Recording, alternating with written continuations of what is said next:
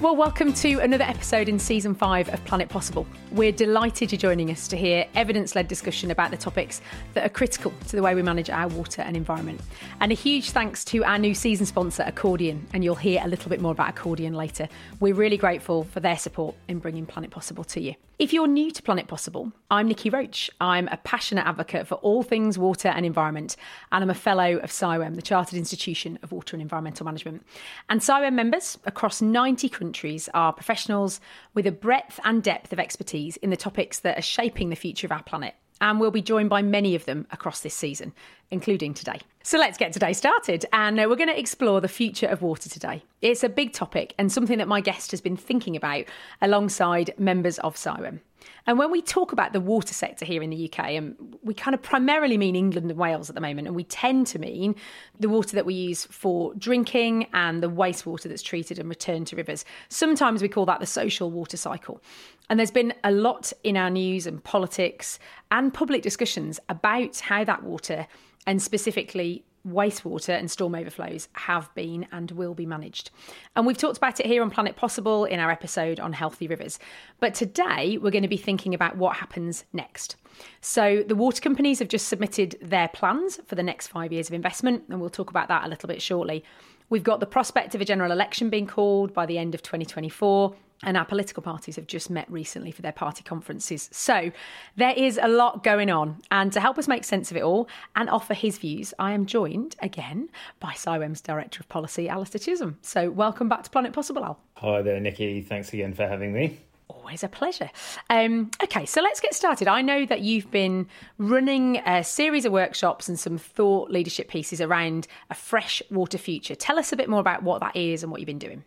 It's really a piece of work that is, is looking to how we fix the kind of mess that, that water management is in at the moment. And and I will say it's in, in a bit of a mess, and that's no particular slight on any uh, specific actor in, in the water system. But I think having spoken to an awful lot of people, you look around, and particularly since 2020, the coverage of some of the challenges that, that are existing in, in water management has been increasingly intense and, and the glare has been uh, increasingly bright. And, and there are some real challenges, and, and those extend across the water industry, uh, water companies, and the activities that, that they're responsible for, farming and land management, the runoff water that comes off that land, and the, the water that is abstracted out of the environment to irrigate crops and to supply energy with cooling water, the water that runs off our roads and our hard surfaces in our urban areas. There's some horrible pollutants wrapped up in, in all of that.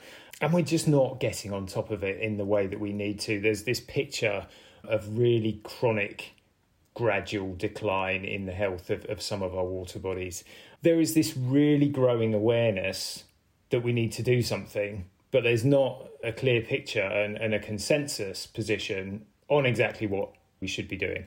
So we've been reaching out to the public, and they're a really crucial part of all of this because ultimately the public we, we use water we engage with it for our health and well-being. Ultimately we've got to pay for its good management. Um, so we've been reaching out to the public and finding out what, what they value and they want to see done and then alongside that we've been reaching out to environmental stakeholders and experts practitioners and, and so on through a range of techniques and, and workshopping and, and really trying to bolt down the kind of consensus positions around solutions where we need to go how long that might take what we should be prioritizing. It's all quite high level, but it is quite interesting in terms of what is coming out. There's some some big headlines there. So what are some of those big headlines? What are you hearing and who from? I guess really what kind of groups are saying what? There's everyone from local community groups that are concerned about their local river water quality, national level NGOs, practitioners, you know, the, the, the typical CIWEM crowd of, of consultants and, and water regulators, people who work in local and national government, people who work in water companies, people who work in flood risk management, water resources, water quality, the whole shebang really. And that's the that is the I guess the foundation of it all is we need to think about water as a system. Is the water cycle, right, isn't it? So as water goes through that cycle, it touches on an enormous number of different elements, natural elements that can provide ecosystem services, filtering, cleaning, provisioning services, and then us as a social entity, we, we get that utility out of that water, we use it, and then we have to put it back into the environment. Hopefully, we use it as lightly as we possibly can, and when we put it back, we put it back in a good state. That's not really happening. The fundamental headline is we need to stop thinking about things in isolation. So, just wastewater treatment, sewage treatment, just flood risk management, just water resources. Look at where we can join things up because really when you join things up you get efficiencies and it's going to ultimately deliver better outcomes the more that different stakeholders can discuss the range of solutions that they want and that will make a difference to them and also if you can combine the funding streams and the funding pots to uh, enable delivery you will get better efficiency in, in doing that if you can join it up. But obviously, it's super it's super complicated. The more people you involve in that picture and that process, the more challenging it, it gets. And I think that's probably why, as, as water practitioners, we've actually been saying these kind of things for, for decades now. We need to do things in a more joined up way, and somehow it doesn't quite get there. I'm thinking back to when we met John Curtin, who's then the chief executive of the Environment Agency, and you and I spoke to him earlier on this year. And we we asked him that question, which is, you know, do we need something that helps us think about our water in a more joined up way? Do we need a catchment system operator model? And John's view was, you know, as a regulator, no, we don't. We've got everything we need in place already. We just need that to work well. So I guess my challenge back to you is you're painting a very rosy view of the world, but is it realistic that if you join everything up, that it is more efficient, or does it just add so much inertia to the process that you never get anything done? Do you think? I think it would really depend on how you did it, and that's the and that's probably the reason why these kind of things haven't moved forward in maybe the way that they they could have done, because it's really complex and the potential for things to not work out ideally is is very much there it is going to be difficult to to do this kind of approach and, and, make it work and there's probably going to be some failures along along the way. But because of the nature of the challenges that we face i think we've got to be prepared to fail at some of these things learn some lessons. There are examples out there where people are doing this collaborative working really really well now learning plenty of lessons from it. It may well need to be different depending on where in the country you are what the particular pressures are whether you know you're in the southeast where um, you've got high population density, so you've got you know you've got a lot of pressure on those drainage and sewerage networks, and you've also got a lot of pressure on your water resources. That might be quite different, but the, but the landscape you're on, you know, a lot of groundwater and, and chalk geology, which acts as, acts as a sponge and soaks water up. Compare that to up in the northwest, let's say, where you're in much more steep topographical landscape. Water runs off it really quickly. You have got these big urban centres in the old, you know, post-industrial towns and cities up there.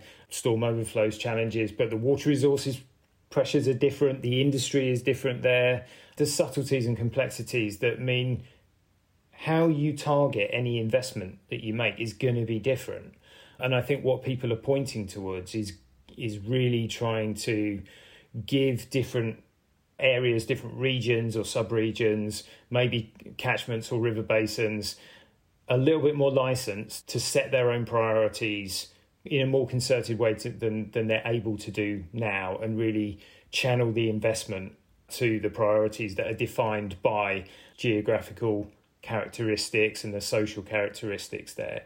At the moment, I think we, you know, we are very centralised. There are these regional and, and catchment mechanisms that do add some some local prioritisation in there, but I think the feeling is that we need to go further down that, that route.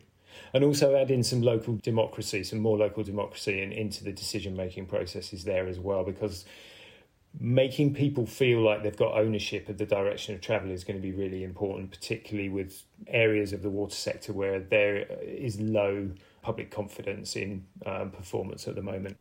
So let's talk about that confidence bit because that, that really interests me. You know, and I should declare an interest. I have spent lots of my career working in and around the water sector and, and working with water companies. So I always have a kind of bias, isn't it maybe not the word but you know i have a view of the sector where i'm i'm passionate about the sector and i see all the good people but then i can appreciate there's an external view which is very different probably to mine so one of the things that's front of my mind is this debate about what is the shape of the sector and by that i mean water companies you know we've got a privatized regulated system at the moment as part of your freshwater future, all of the conversations you've been having, have you been talking to people about what the future of the of the water sector, if you like, those companies should look like, and, and if so, what have you been hearing? What do people think we should do? Yeah, it's a really interesting one. There's there's two camps in in in relation to this. There's there's one school of thought that that says that pretty much ownership models and you know their configuration are irrelevant. What really matters is that whoever's owning them, whoever's running them, there are rules, regulations, laws out there that have been set and they need to be complied with. And irrespective of ownership models, just comply with the law and good things will come for the environment from that. There are others who feel that the ownership model absolutely defines the culture and how committed that organization is to, you know, the public and the environment as distinct maybe from shareholder interests and and really it's incredibly difficult to get away from that commercial driver as a an underpinning definer of, of the priority level that's going to be given to the environment. So we did a survey as part of a freshwater future and, and the audience for that was either expert or or informed practitioners or stakeholders. It was a, a weighty survey, so we weren't expecting huge numbers of responses, but nevertheless, we got hundreds. Of those, only five, I think it was five and a half percent, said that they thought that the current configuration of the water industry was how they would like to see it continue. Now, that's a really starkly low number.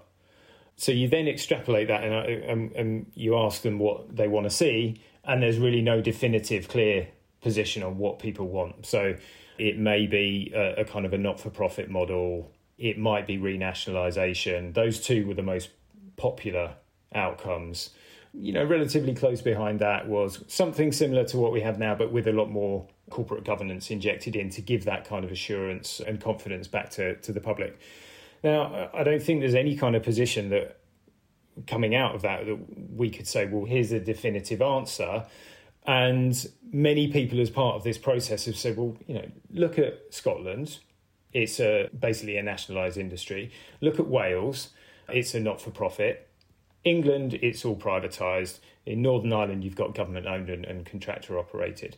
Everybody's got the same kind of range of problems. Everybody's looking at storm overflows as a bit of a problem, nutrients from treated sewage discharges being a problem, uh, nutrients from agricultural land being a big problem, at urban runoff being a big problem. And the performance levels, you know, across all of these companies varies and, and you can't tie one to, to an ownership model. So I think the ownership model is not the definer, it's the framework within which we operate. Now, having said all that, there is a clear message, and that is that practitioners and those stakeholders, because this is where the survey went to, there is something they are not happy about in the current way of operating and, and they want more assurance around the social purpose, the public interest and the environmental performance. Now that may come from stronger regulation, it may come from changes to how people are involved in corporate governance and decision making. There may be mechanisms which may be auditable that point towards public purpose. And it might be a combination of all of those things. But really the headline is it's not healthy at the moment and it needs to improve. Uh, and, and that then sets the tone for what we might do next. So, yeah, it's a, it's a sobering time. I don't think it's surprising. As I said, since 2020, all of this has been coming out in, in the media. Campaigners have been really shining a bright light on it, and we we know there's an issue. You know, the question is, will what is in water company business plans for the next five years make any dent in that? Is there other things that, that need to be rolled out to provide that extra assurance? and what can we do outside of the water industry space to, to really make an impact because the water industry is only part of the problem.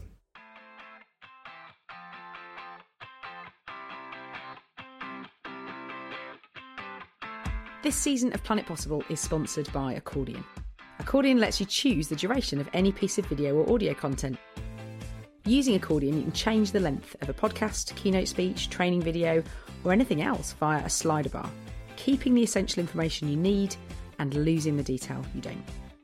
Think about how much time that could give back to you, your staff, customers, or audience. give it a try at accordion.live. And remember, you can listen to every episode of Planet Possible at accordion.live forward slash Planet Possible.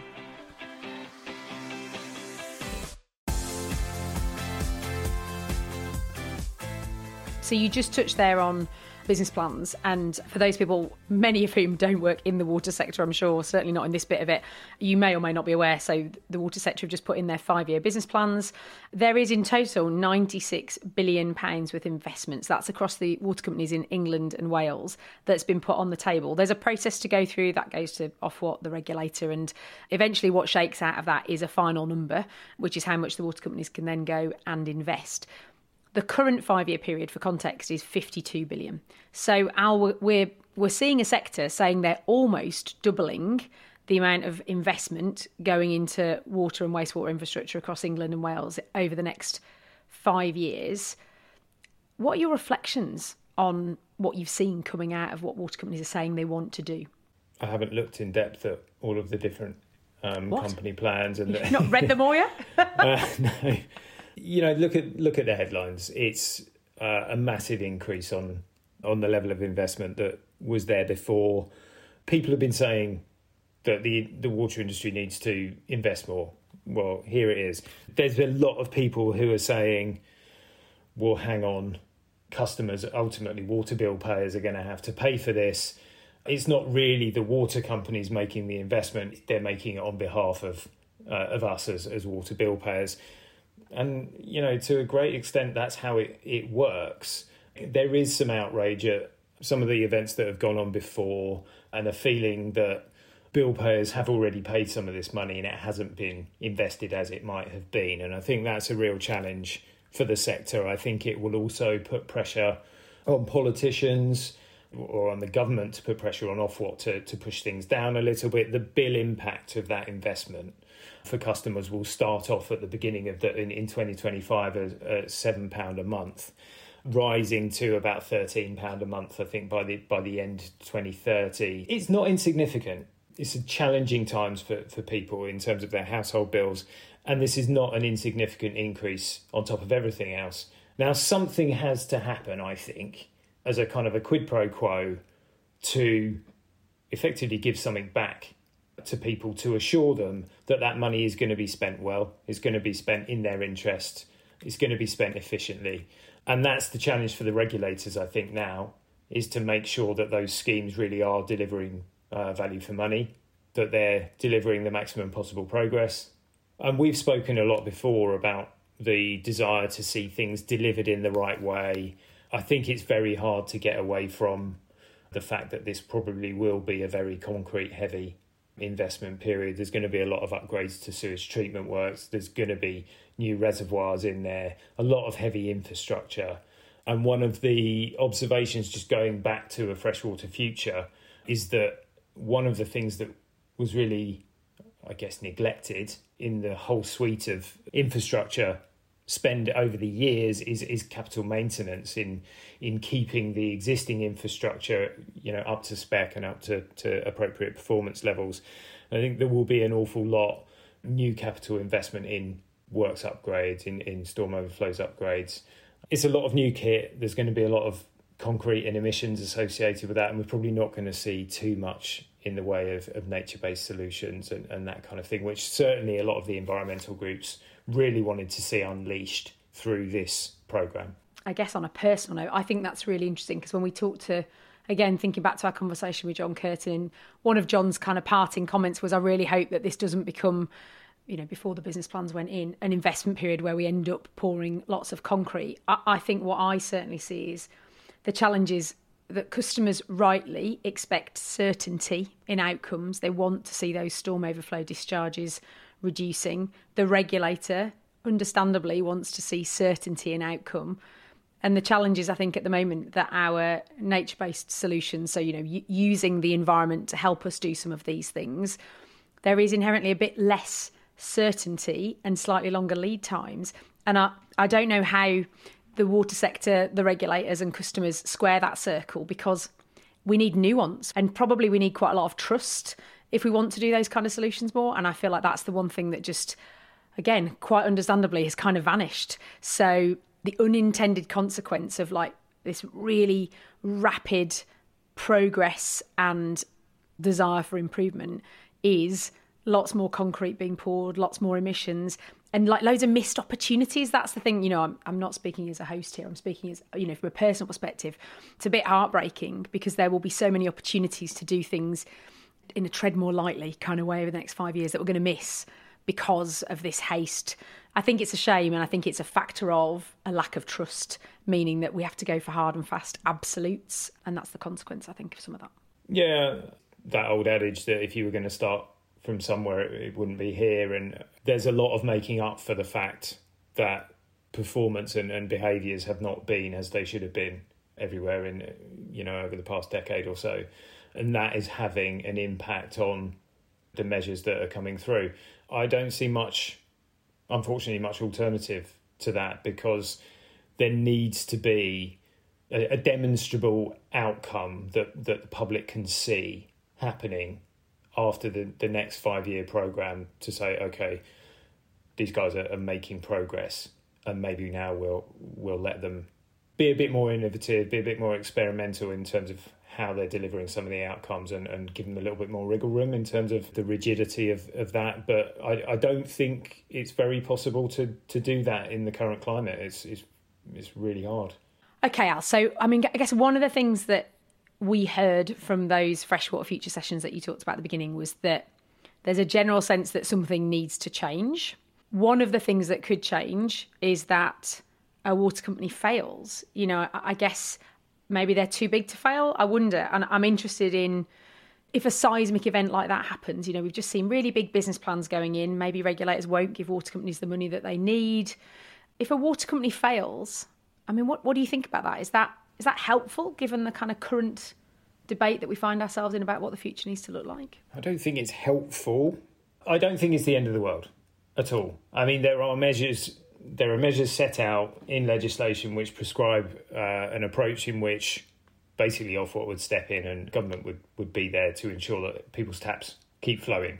They would take on the asset base of, of the organisation, the, the the company that failed, and over a period of time, they would either find new investors if it was to, to stay as a private company, or it could, in theory, switch to a different model. It might be municipalized or, or turned into a not for profit. I mean, that, that was actually what happened with Welsh Water.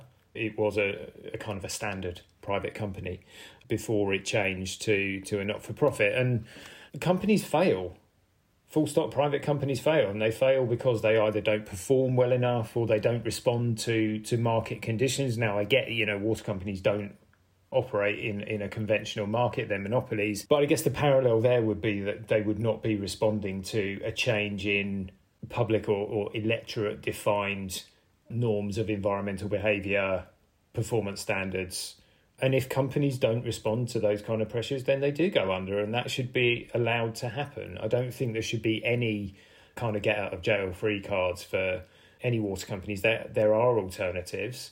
There are four different ownership models in the UK, and they, to a greater or lesser extent, they all perform well or not so well they all provide really good quality drinking water to, to their customers and they do provide sewerage services and, and but they've all got challenges so there are loads of ways you can kind of square this circle we shouldn't be obsessively prescriptive in terms of what model should should endure in this country and it needs to respond to those pressures i think well, we're called Planet Possible, so I'm going to hold on to a glimmer of optimism and positivity that maybe, you know, I think maybe this is where the, the sector and all of its partners and environmental NGOs have to show a bit of leadership and say, we know it's difficult, but what can we do to give more certainty and to and to do the hard stuff really so that we can still deliver for customers but we can also deliver for the environment i'm to i'm going to hold on to that Al. i'm going to drag you with me kicking and screaming i'd really like to think about I guess the wider environment and something that I know you're really close to is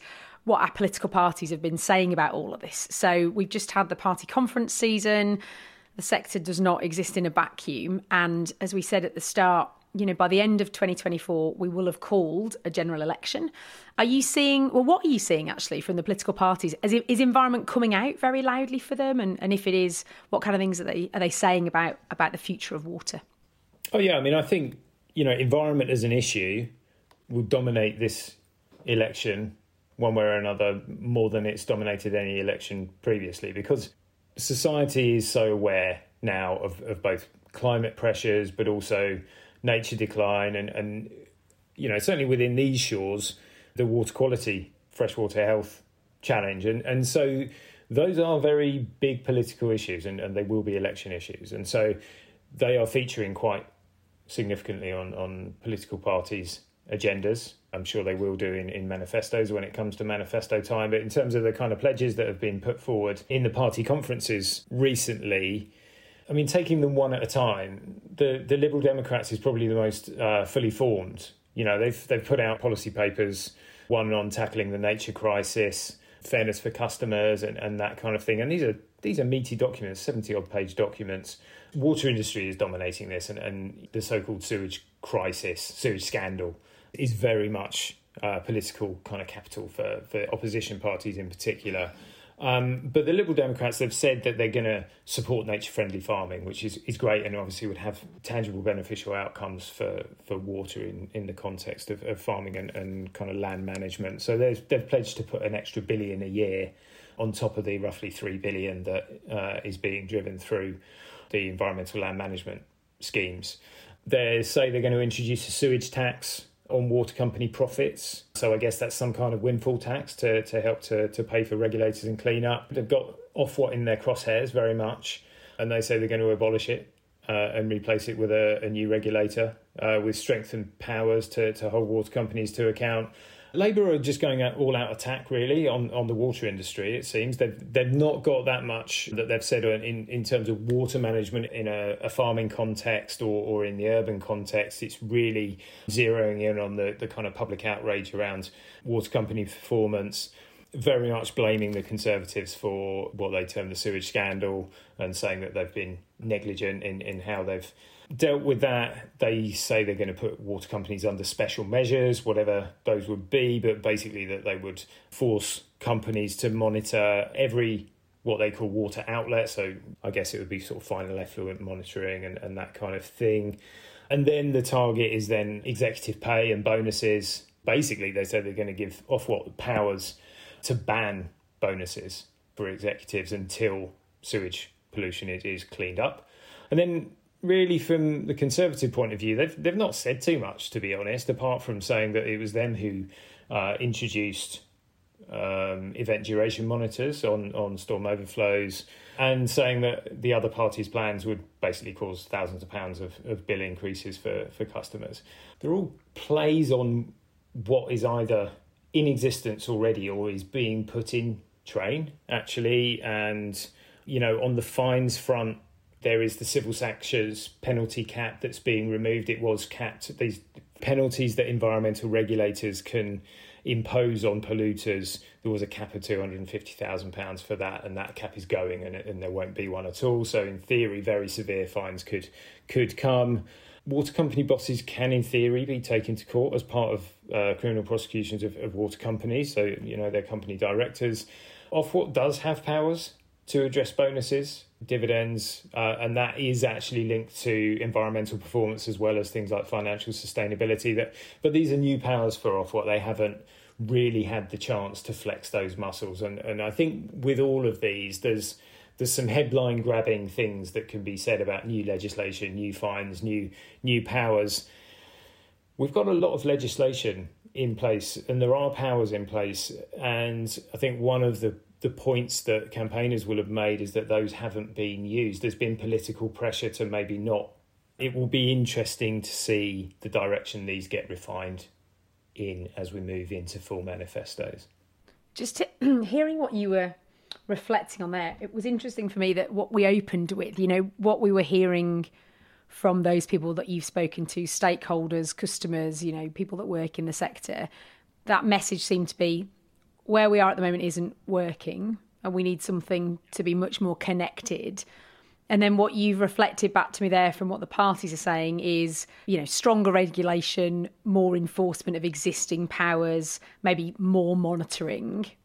There's a bit of a disconnect, or at least it sounds like it, in that I'm not hearing any of those parties saying fundamentally we need to change the shape or change the levels of connectivity. I guess really it's interesting that the, the things that those people working in the sector are saying probably are the things that are a bit broken aren't necessarily the things that our political parties are saying they're going to fix. Is that a fair summary, though, or have I misinterpreted a bit? No, no, I think it's a, it's definitely a fair summary. Unfortunately, the things that need to be fixed are not always headline grabbing. We find that as an organisation that does sometimes zero in on technical components of delivery and how different responsible agencies work together and whether they can or not, whether they're empowered to, whether they've got the right duties, whether they've got the capacity. None of those are really going to create blazing headlines and massive manifesto hooks, unfortunately. So I think what we need to look at is the spirit of what is being said here and understand what's underneath it, map out the kind of practical delivery mechanisms that could help deliver some of these ambitions. I, I do I do agree. I think there are, there is a need for a stronger regulatory baseline, a clear message that the environment cannot protect itself and it needs strong regulators. If those are not there, then there is always the the opportunity for organisations or individuals who are motivated to not conserve the environment to, to do it and to get away with it. And I mentioned a chronic decline over the years, and in many ways that has been because we haven't had strict enough, comprehensive enough, granular enough regulation and enforcement. It's not been invested in enough. And so we're a very capitalist country there's not the, the checks and balances and there's not the drivers to be environmentally responsible that balance out the very strong drivers to be profitable to deliver for, for shareholders. And, and that goes beyond water companies. That's across the piece. There's there's a, a wide range of polluters in, in the water world.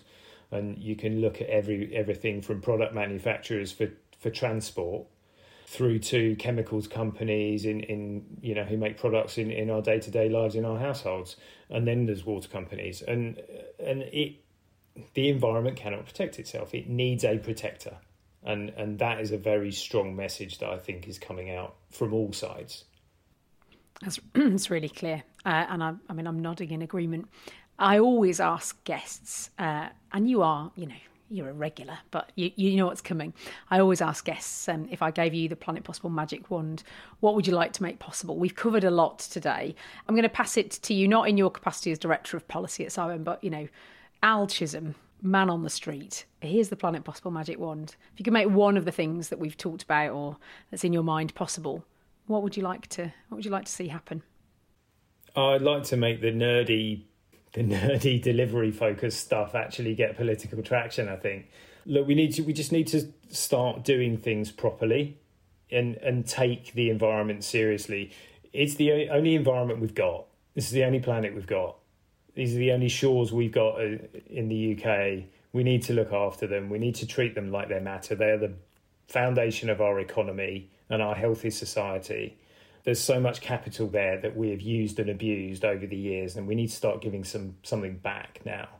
And that does not mean throwing gazillions of pounds of money at green schemes and the environment. It, we need to start counting the benefits and, and working the benefits into decision making processes. And actually, if we do that and we count those benefits, we'll work out that the net cost is not all that great. It's about being very caring in terms of our decision making processes and recognizing that in terms of the investments and the, the governance structures that we set out, set out. That is pretty boring. But but the outcomes are not, you know. It's very systematic, it's very methodical, it's it's detailed. Just get your head down and, and work constructively with each other stuff is not going to make headlines in the way that millions of hours of storm overflows and, and uh, massive fines are going to, or banging water company chief execs up in jail. But it's what will ultimately deliver the good outcomes for, for society. It's a very grown up answer. That's the I'm first time I've been called a grown up, Niki. Uh, well, I, I, was thinking it. but it is. It's true, isn't it? Sometimes the boring stuff is the stuff that's really important. As ever, time's flown by, and um, and we are here at another end of another episode of Planet Possible. But um, a huge thank you to you for joining us. I hope you found the conversation that Al and I've had insightful. I hope it's given you something to think about in your world. You can subscribe to Planet Possible on your usual podcast player to never miss an episode. We would love to hear your ratings and reviews too. And now you can even find us on TikTok. I am really looking forward to sharing the rest of the season with you all. You'll see a new episode landing once a month, and as ever, there'll be some specials in there too. But all that leaves me to say for now is a huge thank you to my guest today, Al Chisholm. So a huge thanks for joining us, Al. Thank you, Niki. And that's it for now, everyone. Stay safe, and we'll see you next time.